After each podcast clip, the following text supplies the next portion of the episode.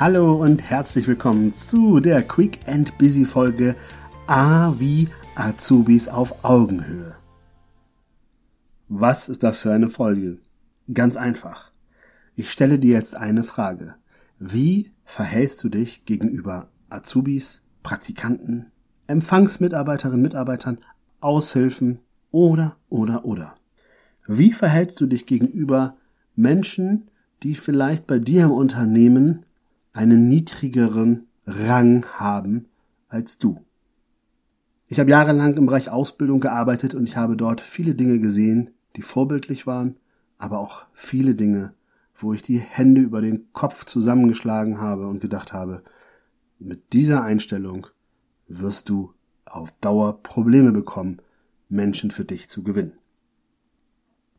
Aber ich hole noch mal weiter aus. Viele von euch kennen vielleicht diese wunderbaren Sätze wie Lehrjahre sind keine Herrenjahre. Oder du bist ja als Praktikant am Ende der Nahrungskette. Oder wir reden von Kuchen und Krümeln oder von Stiften. Das alles sind natürlich Dinge, wo ich sage, bitte, bitte, bitte, lass das dort, wo es hingehört, nämlich weit, weit in der Vergangenheit. Wenn wir heutzutage über Führung sprechen, über Leadership sprechen, über moderne Führung im Zeitalter der Digitalisierung, dann haben diese Sprüche bitte nichts mehr bei dir im Unternehmen zu tun oder zumindest, wo du selber beeinflussen kannst, nicht in deinem Wortschatz. Denn mach dir bitte eine Sache klar, wenn du als Praktikant oder als Student oder als Azubi in ein Unternehmen kommst und dann auf deine ersten Führungskräfte triffst, dann entscheidet sich maßgeblich die Berufsbiografie dieser jungen Menschen. Das heißt, du hast eine immense Verantwortung gegenüber dem Nachwuchs in deinem Unternehmen. Verbock das nicht. Ganz ehrlich, genau das meine ich. Verbock es nicht. Ihr könnt euch nicht vorstellen, wie viele angehende Ausbilderinnen und Ausbilder ich jetzt ausbilde, die als Motivation haben, damit meine Azubis es später nicht so haben wie ich. Und das ist ja ein Armutszeugnis schlechthin. Bitte sorge dafür, dass das bei dir in deinem Unternehmen oder zumindest bei dem Arbeitsplatz, wenn du vielleicht auch einem Azubi mal was beibringst, nicht das Ergebnis ist, dass die Leute bei dir maximal frustriert sind. Es beginnt natürlich alleine schon bei den Aufgaben, die du dem Azubi gibst.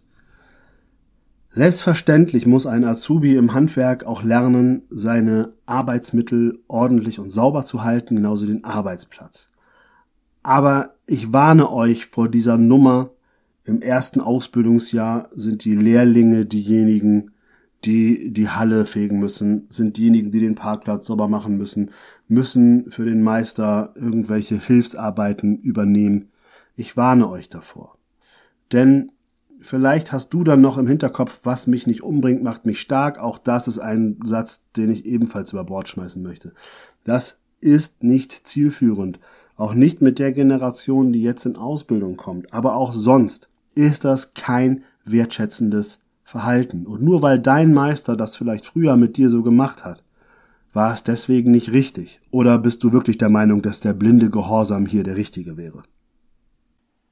Entscheidend ist auch hier, wie auch in jeglicher anderen Führungskonstellation, die Augenhöhe. Behandle deine Mitmenschen auf Augenhöhe also auch genauso wie du behandelt werden möchtest. Das heißt, wenn du, ich sag mal, die nicht ganz attraktiven Arbeiten verteilst, tue das immer noch so, dass es sich nicht wie eine Strafe anfühlt.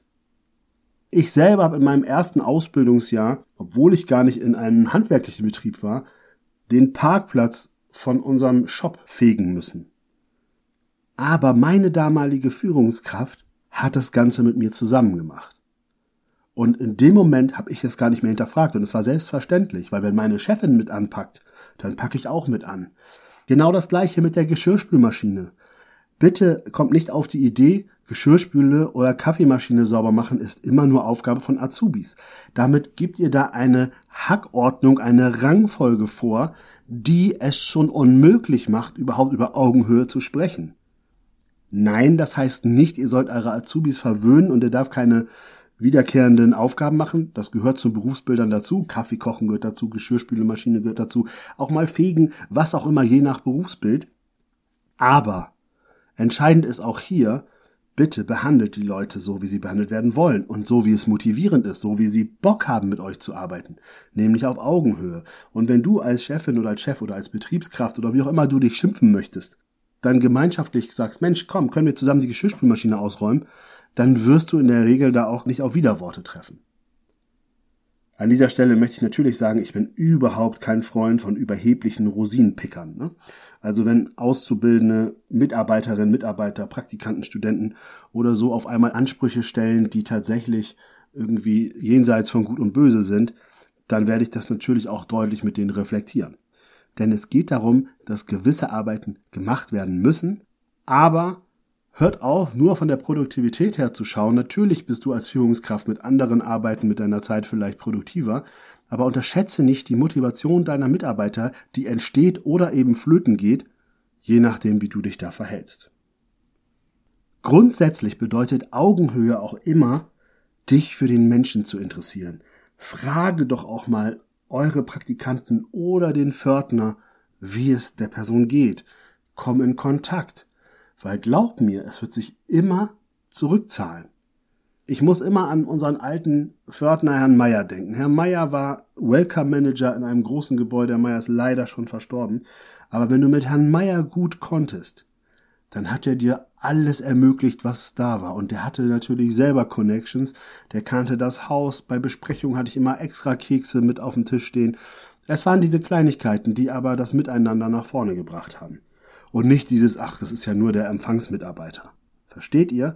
Hört auf mit eurer Überheblichkeit. Dieses Ego wird euch nur im Weg stehen. Dieses Ego wird dazu führen, dass du nicht erfolgreich wirst.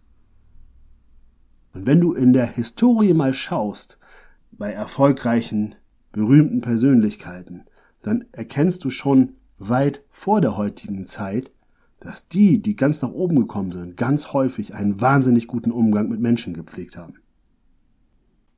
Also bringt eure Azubis, Praktikanten, Aushilfen, Kolleginnen, Kollegen, Mitarbeiter in die Verantwortung. Fragt, was sie interessiert, fragt, was sie lernen möchten, fragt, wie sie vorgehen wollen. Und vor allem, wenn ihr neue Mitarbeiterinnen und Mitarbeiter habt, nehmt sie ernst.